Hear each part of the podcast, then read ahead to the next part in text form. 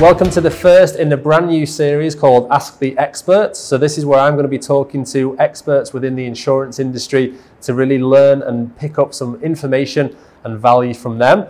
So, really pleased today to be talking to my colleague Suresh, who is the head of our life insurance team. So, Suresh, thank you very much for joining me. How are you today? I'm very good, Lee. Thank you so much for having me on the show. No problem I'm at all. really excited. And thank you for the introduction. I am Suresh, head of life insurance at insurancemarket.ae and have been in the insurance industry for a bit more than a decade. wow. okay. So, yes, looking forward. what is life insurance? Lee, life insurance, I, I tell this to all of my clients life insurance is nothing but replacement of income. Okay. So as as a human being, as a brother, as a father, as a son, nobody can replace Lee, Yeah, but we can de- definitely replace his income. of course. So life insurance is all about replacement of income. So, who should have life insurance? Is it something for everybody or is it just select individuals perhaps? Well, Lee, life insurance is for everybody. It's not for selected few people. It's for everybody. People who have dependents, who don't have dependents, right? Life insurance would always help people not to become dependent on somebody. Okay. So yes, everybody should have life insurance. One question that we find is people sort of say, well, I don't have any children, so why do I need life insurance? The answer is that you don't have any children at this point of time, Yeah, but the situation can change in the future. So yes, you would have children, you would have a family, you would have people who are still financially dependent on you, right? If today you don't have children, you might have your parents or somebody who's your siblings, probably somebody who's dependent on you financially. To secure their financial future, you need life insurance. So, critical illness cover is, is usually part of a life insurance plan. Is that something that you need if you already have medical insurance in place or not? You definitely need a critical illness uh, plan, a critical illness benefit, uh, and it's got nothing to do with your medical insurance, Lee. Okay. It's completely different. Now, there, there, uh, the medical insurance has a certain threshold, right? Whereas a critical illness pays out upon diagnosis of a critical illness. So there are certain limitations in medical insurance, right? Medical insurance only covers your hospital bills Yeah. and your pharmacy bills, right? Nothing more than that. It does not cover the rent, it does not cover the school fees, it does not bring food on the table. All these things are taken care of by critical illness benefit. So a lot of people get mistaken with you know the medical insurance that they have from their employer versus critical illness. Now medical insurance is also a temporary cover that they have. It's renewable every year, right? So let's say if God forbid somebody has to uh, become critically ill, the high uh, the probability of not having this medical insurance becomes very high. Okay. right? Because once somebody is critically ill he might not have the job. Right? Because because yeah a lot of uh, because people want healthy employees because healthy employees are productive employees. Yeah. right? So as soon as you're not healthy you don't have the job and you lose the medical insurance whereas critical illness is your permanent cover it goes with you even if you don't have a job We have a lot of people, maybe of a, a younger age, that don't really see the benefit or the value or the need for a life insurance policy.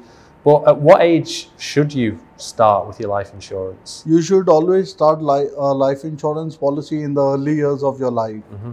The reason is because life insurance premiums are lower when you are young, And the chances of having a cover or getting a cover is more while you're still healthy, right? Because uh, once you your age goes up and your health starts deteriorating for whatever reason, the probability of getting a life insurance or a critical illness cover becomes very difficult. Yeah. So the, the younger the better. Yes, definitely. And that's really because A, you've got more time to, to pay, you've got more to, to put into the policy. Exactly. And in theory, you're, you're healthier, so the, the, the cost will be lower. Rightly said. Yes. So one of the perceptions perhaps with life insurance is that the process of actually getting cover is, is a lengthy process. How long does it actually take to, to get a life insurance policy Well, sorted? Lee, once once all the documents have been completed, right? It usually takes about uh, three to five working days to get a policy in place.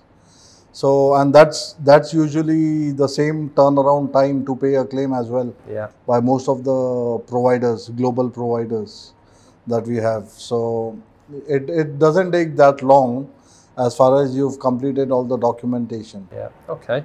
So it's actually quite a, a straightforward process. There's obviously questions to, to answer. There's there's forms to, to complete. But once you've done that, then it's, it's it's potentially a pretty straightforward process. Yes, it is a pretty straightforward process, and uh, the forms also have basic details, Okay. you know, which the underwriters use to do their risk assessment, Yeah. Yeah. right? Like health and lifestyle questionnaire, height, weight, drinking, smoking, and things like that, based on which uh, even family history, for example, based on all of this information, the underwriters are able to do the risk assessment, and they are able to confirm whether they are happy to, you know, accept the policy as it is, or they would like to increase the premiums. So in terms of the amount of cover, how much cover should a person have when it comes to their life insurance So, policy? well, Lee, uh, there are different ways how advisors calculate the required amount Okay. of cover.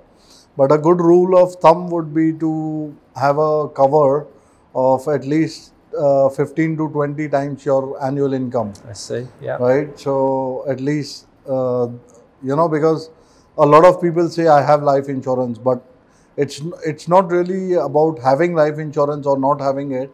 But the important question is do you have adequate life insurance right? Because if it's not adequate then you've not done a good job obviously. And then in terms of the, the, the policies themselves, are they like standard sort of one size fits all policy or are they effectively tailor made packages to, no to each the client? policies are not uh, standard policies they are all tailor made policies so one size one size definitely does not fit everyone so life insurance policies are designed to meet uh, different needs of different individuals, right?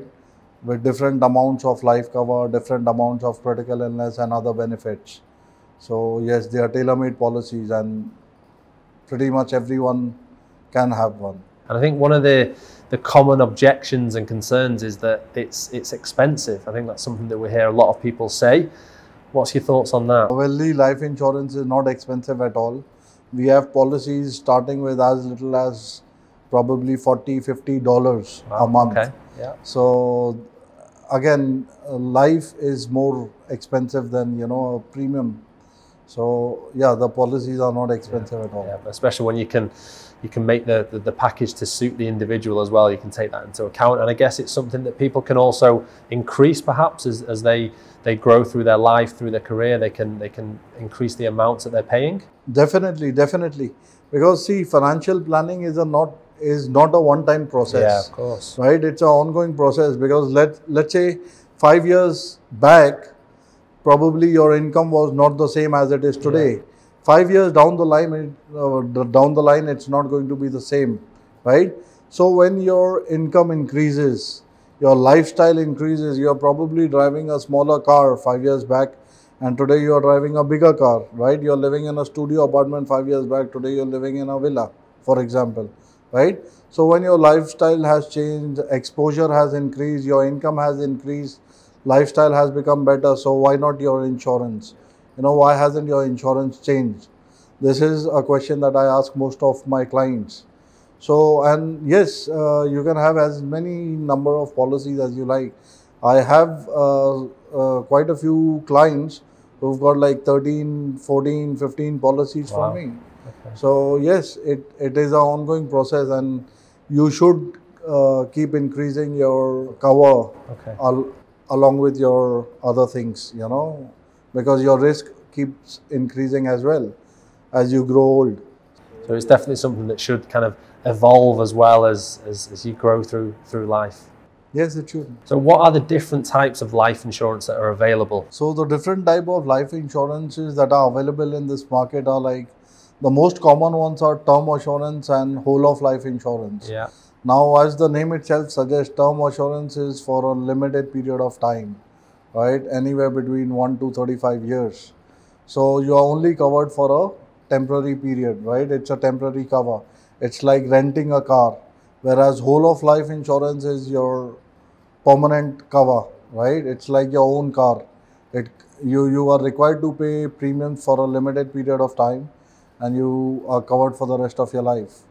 So irrespective of whatever age you kick the bucket, a claim is paid out to the benefit. Okay, so there's a couple of different options, and this is something that, that, that you would explore with the the, the individual and, and kind of find out what suits them best and, and what they're looking for based on the Absolutely, requirements. absolutely. When you talk about life insurance or financial planning, it goes hand in hand. We, it's as I mentioned, it's not a one size that fits all. Yeah. It's a tailor-made solution, and how basically we derive the kind of or level of benefits required for each individual is the advisor should you know do a thorough fact find with the client.